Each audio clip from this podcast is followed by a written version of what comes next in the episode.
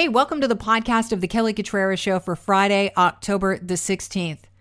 It's every kid's dream come true. If you were a Star Wars fan, how about an actual working retractable lightsaber? It's been made by a Canadian team in Kitchener Waterloo. We'll get the skinny on that coming up next.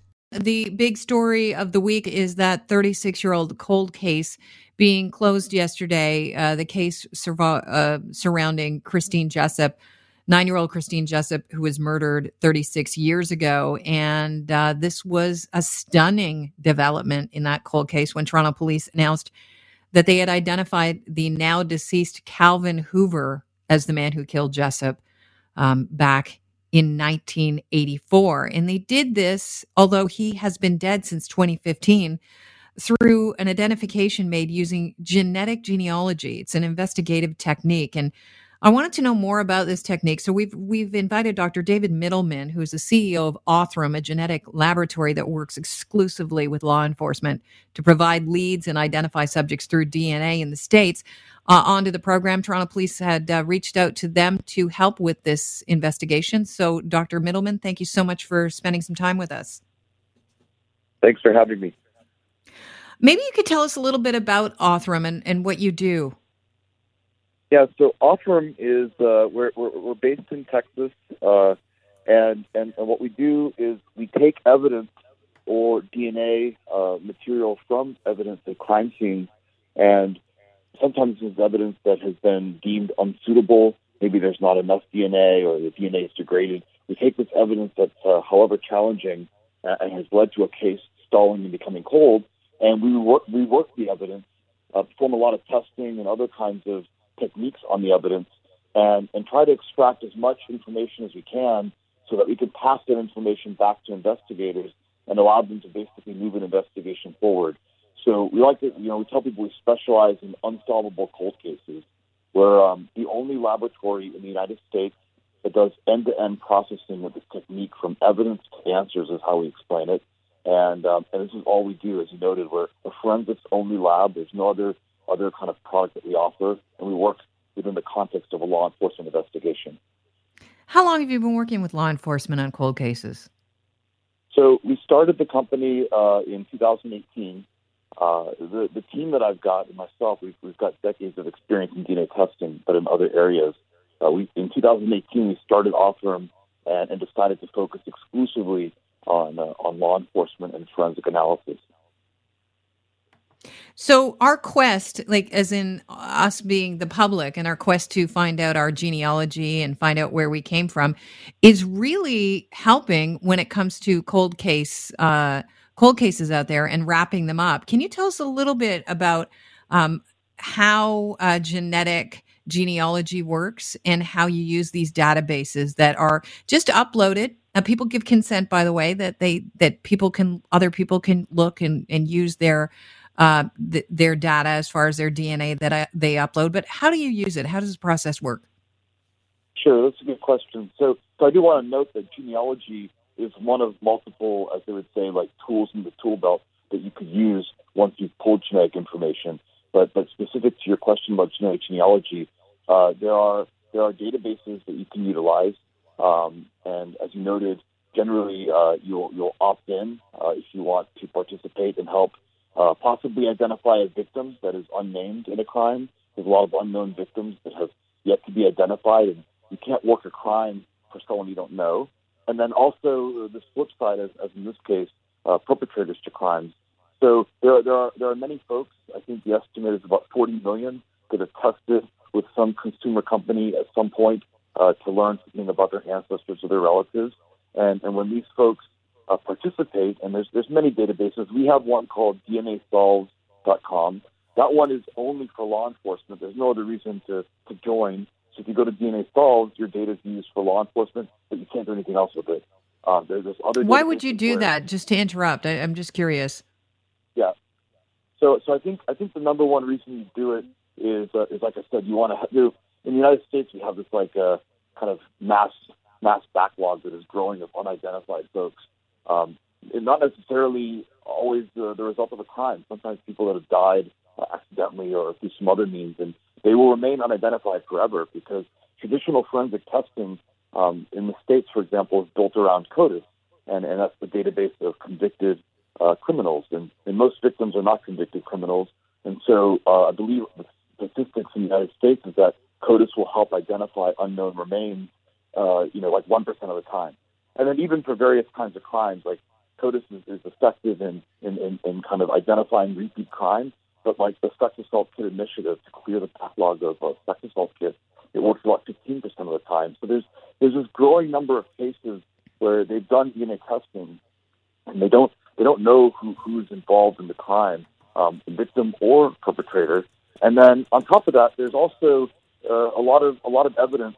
Uh, some of these older cases, the evidence isn't even suitable all the time for, for conventional testing. They, they just can't access the information that they need. Um, the the evidence in this case, uh, in, in, in Christine Jessop's case, this is very old evidence. It was degraded.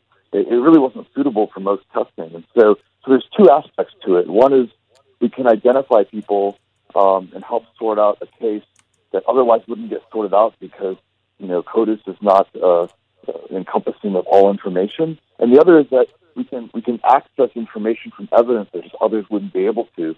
And and if you can't unlock information, then there is no genealogy and there's no investigative process. So I think I think it's a laboratory innovation and, a, and an information innovation. Uh, but back to your point, there, there are some folks that, that want to help and, and they do, and, and there's some that don't. It's something that you should decide if you want to participate in or not.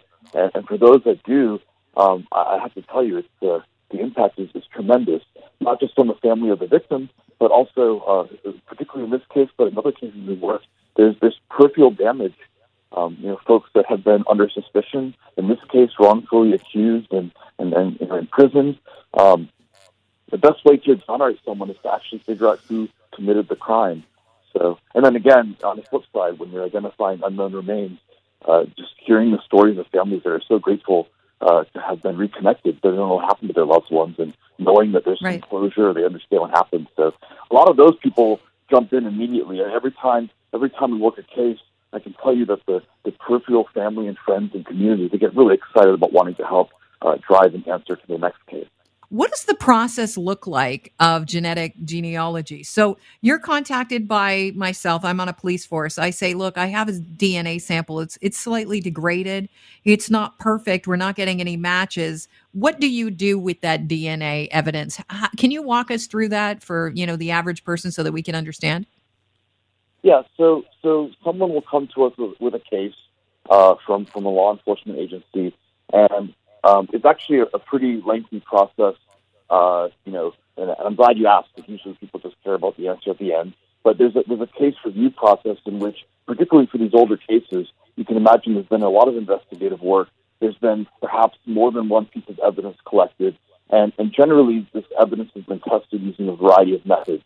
And whether it has successfully or unsuccessfully produced an answer, information has been gathered about the condition, the quality, and testability of that evidence. So we go through a case review process where we really examine everything that's there before any money is spent, before any evidence is consumed. I have to point out the number one risk in these kind of projects is you don't want to consume the evidence and get nothing. If you if you fully consume the evidence, your investigation is is over. And so we do an extensive paper review. And this is done iteratively over a period of time. Um, we started talking about this particular case last year and, and worked extensively on determining if it was even worth trying to help because last thing we want to do is get involved and then we make it worse and we don't help. And so once that review is completed, then we'll formally accept. We don't accept all casework. We try to focus on cases that we can help. Uh, we take and accept the casework. We take all the information, the lab reports from other labs, uh, you know, failure reports, you know, just data reports, and we use that to basically design a custom approach to get information from that evidence.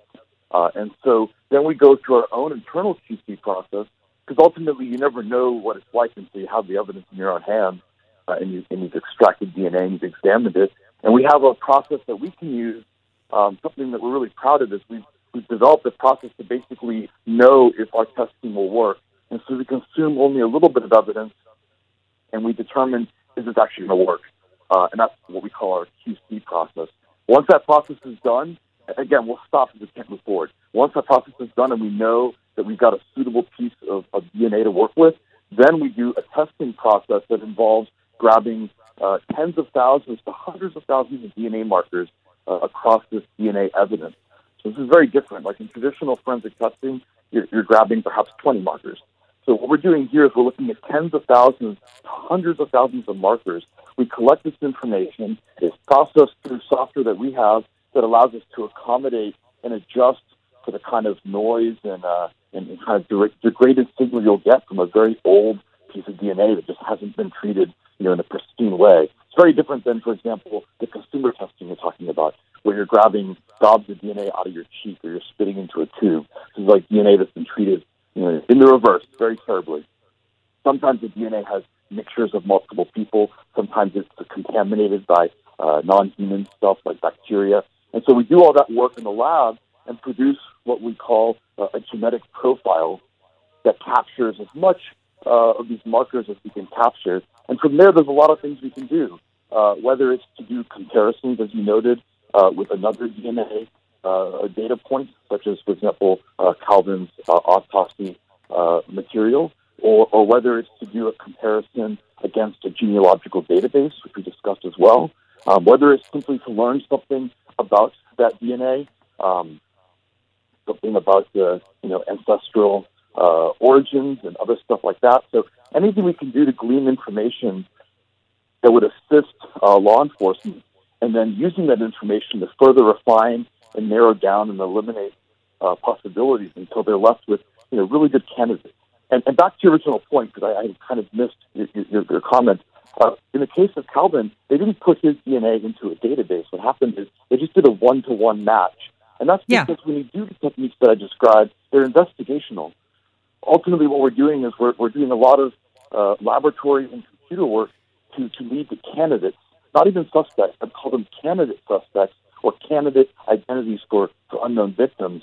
And then what really actually confirms is when you go to a different lab, in this case, the Center for Forensic Science, which does great work up in Toronto, they independently, unrelated to us, perform an entirely different technique using information that they have, and they confirm the answer. So that's that's the power of the method. Every time we work a case, and one of the reasons, one of the things we think about when we start to work a case is how will we confirm this using an orthogonal approach And you have two different groups doing two different techniques and they get the same answer, then you can come back to law enforcement and say, there, you need to look at this. This is something that is, is worth noting.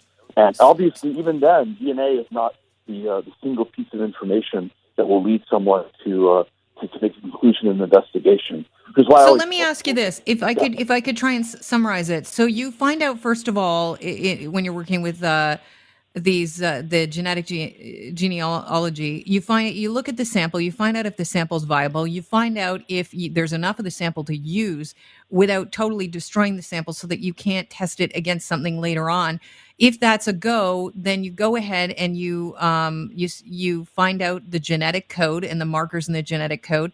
Do you then take those and plug them into the database of people that have uploaded their own genetic information, and then from there you get some hits on wow, we've got some markers that are uh, firing here. These are similarities. Look at those. Do the do the police officers then?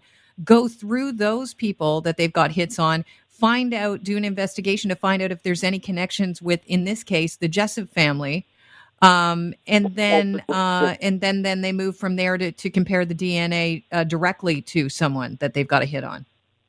Yeah, we're, we're skipping a step because you, you will identify. So the way genealogy works is you look for people that share a lot of markers with you, a lot of a lot of chunks of DNA. If you share a lot of DNA with someone in the same place, then likely you have a common ancestor that, that you inherited the DNA from. That's the that's the premise here.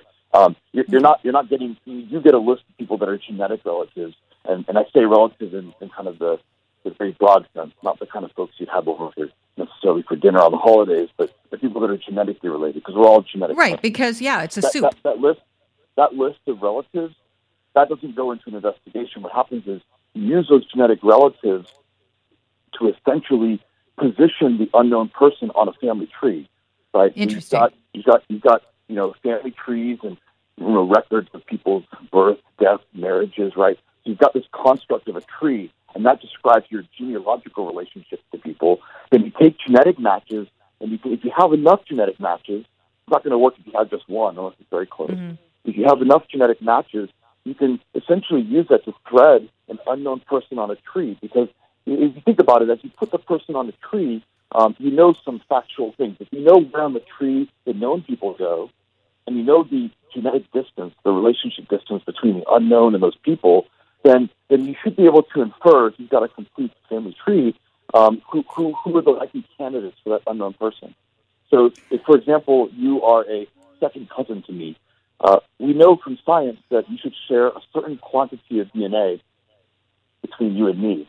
And if there are only a finite number of people that could, on a family tree that could be a second cousin from you, then I know through a process of elimination, I'll eventually work my way with multiple matches to a scenario where I've been positioned on the tree appropriately so I'm the same genetic distance from you that I'm supposed to be, but also mm-hmm. like consistent on a tree. And so it's the combination, just to be very clear, it's the combination of the markers, the genetic distance to multiple relatives that essentially tether you on a tree, and then of course the tree if there's no tree here, then, then there's not a lot to do. So you need, you need right. You have to have mm-hmm. the information in yeah. the database to construct the tree. Correct. Yeah, well, well yeah. I, th- this strategy that you're using for cold cases, could you use it in fresh active investigations as well? Could you see this uh, being used uh, in in cases that that are active? Yeah, we do. We actually do use them in active investigations. Um, there's no reason to wait 36 years or, or 40 years or you know or longer to work a case. So uh, the way the way things work on our end is we work on cases where the leads have been exhausted. So they've tried CODIS and they don't get an identity. There's no fingerprint comparison. You know, dental records don't. They have nothing. They have nothing that they can use. And, and when they're out of leads, uh, at that point we'll take the case. And, and we've taken cases, you know, within a year uh, of them going cold, and some, you know, that have been, you know, decades and decades old.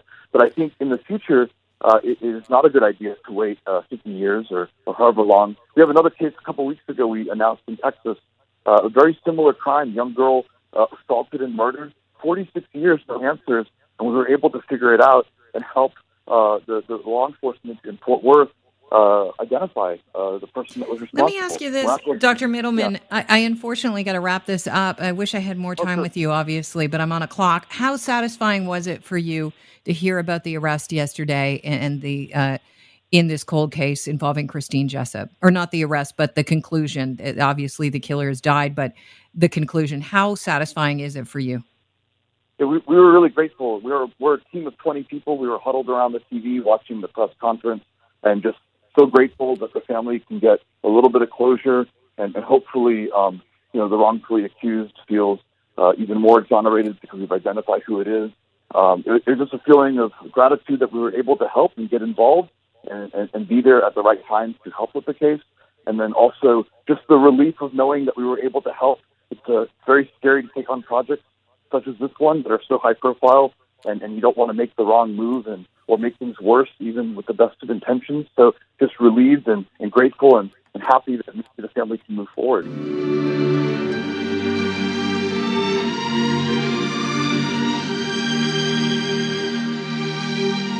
I don't know if you've heard about this, but James Hobson and his team at Hacksmith Industries in Kitchener did something incredibly cool. They created the world's first retractable plasma based lightsaber and unveiled it last week on his YouTube channel. I figured that's worth a conversation. So we have James on the line right now. James, who are you? Like, this is crazy. Uh, well, I went to school right here in Kitchener at Conestoga College and uh, with a bachelor's of engineering and mechanical systems engineering, and I've been doing YouTube full time for about five years now. Wow, what is the purpose of your Hacksmith Industries that you started? Tell us a little bit about that before we get into the ins and outs of this lightsaber. Sure. Um, so our YouTube channel is used as a way to inspire youth around the world into science, technology, engineering, and math fields. We basically show how cool it is to be an engineer. Our main series is called Make It Real, where we try and take fictional ideas from comics, movies, or video games and try and make real working prototypes using real life technology. And we find that's a really inspirational way to uh, get people interested in science. Okay, I have to ask what came first the idea that you and a bunch of friends that were super smart wanted to get together and just create pretty cool things, uh, or the fact that you know you could make a living off the YouTube channel showing how you do this? Um, so I've been on YouTube since 2006, quite literally a few months after the site was released to the public. I just used it as a way to share videos with friends back then. And then as I went through high school, I got interested in engineering. In college, I started doing bigger projects, and I'd always document them in a video or blog form. And eventually, when YouTube opened up the partner program and kind of said, uh, anyone can make money online if you get enough views, I was like, I want to make money online. So yeah. I started making weekly videos. Uh, didn't have much traction for the first few years, but I hit a few videos that kind of went viral and the channel started growing. So in 2015, I was actually able to quit my full time job as an engineer and take on YouTube full time. And since then, the channel and company has doubled in size in almost every metric from employees, subscribers, views, and even revenue year over year since we started, which is incredible. Really that is really exciting. So the company's grown to a, a team of 14 employees. Uh, your yeah, YouTube channel, I understand, has like 10.2 million subscribers. 10.5 now, actually. Wow. We, have added we added almost a million subscribers in the past week now. Okay, so let's let's you know the re, the first retractable plasma based lightsaber caught my attention, but before that, maybe talk about some projects that just you know just quick list off some projects of uh, that you had done in the past through Hacksmith Industries. Sure. We've done Captain America's shield. We've done an Iron Man helmet, Iron Man repulsor, Iron Man plasma cutter. We've done Batman's grappling hook gun. We've done batarangs. We've done um, a whole bunch of stuff from the video game Overwatch, uh, Half Life. Um, we've done Stormbreaker, Thor's hammers. We've done, done a neuralizer from Men in Black. Um, we've made jetpacks and a neuralizer from Men in Black. Yeah.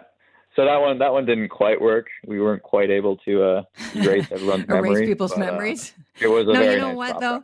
I find whiskey's helpful um, but that's only for a 24 hour period.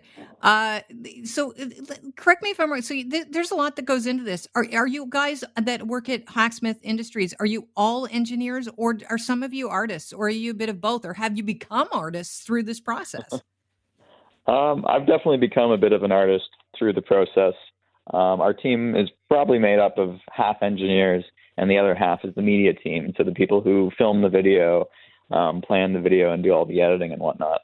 Yeah, it's serious. I mean, what you're doing is, you know, I was talking to my husband about this afterwards. We watched the video last night, and then, you know, we're eating over dinner. You're throwing out little uh, tidbits of, you know, a conversation. And I said to him, you know, like, I honestly don't know. It looks so fun working there. I, you know, is this an entertainment um situation like are they making entertainment or are they doing science? But i guess it's a bit of both. So let's get to the world's uh first retractable plasma lightsaber. Whose idea was it to, to create it? Um so we've we've been working on various lightsaber designs for the past four years now because obviously the lightsaber is probably the pinnacle of sci-fi tech and one of those things that pretty much anyone would be like i wish that was real yeah, because so, we've all grabbed uh, one of those um, uh, wrapping paper tubes after our parents, you know, at Christmas time, and you start to like use it as a lightsaber around the living room. Yep.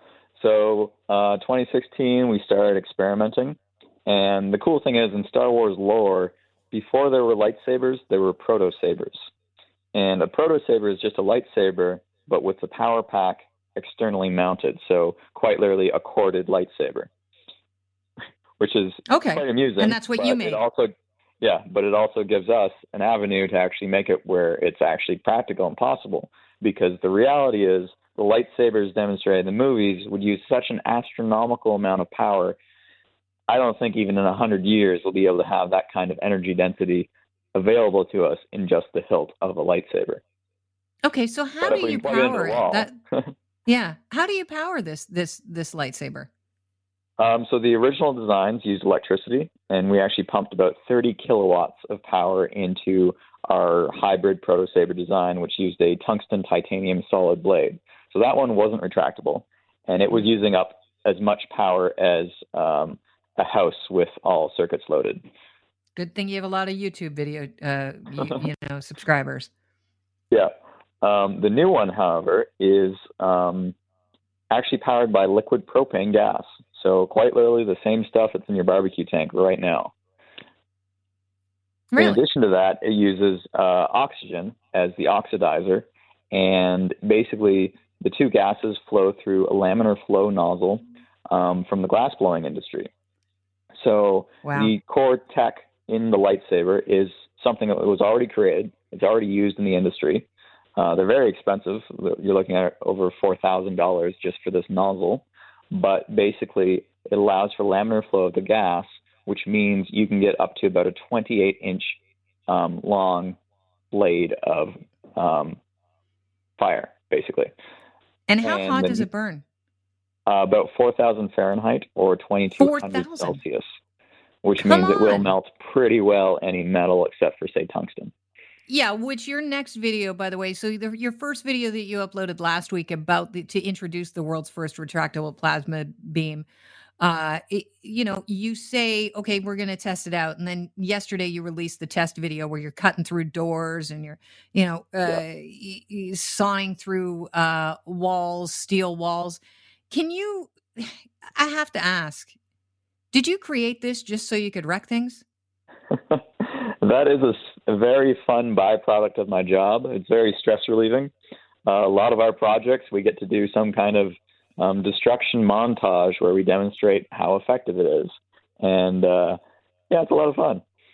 Give us an idea of how many things you you ripped through using that new lightsaber on the video you uploaded yesterday. Uh, we did some walls, some stormtroopers, uh, sheets of metal. We cooked some ribs, cooked a turkey. I cut a car into pieces. Um, uh, we tested against a Captain America shield, actually.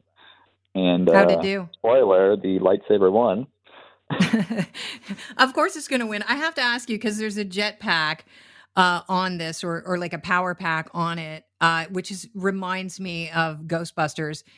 Did you cross the streams, and what happens if you cross the streams, or is that for another we, video? we haven't built a second plasma lightsaber yet, so we haven't been able to test.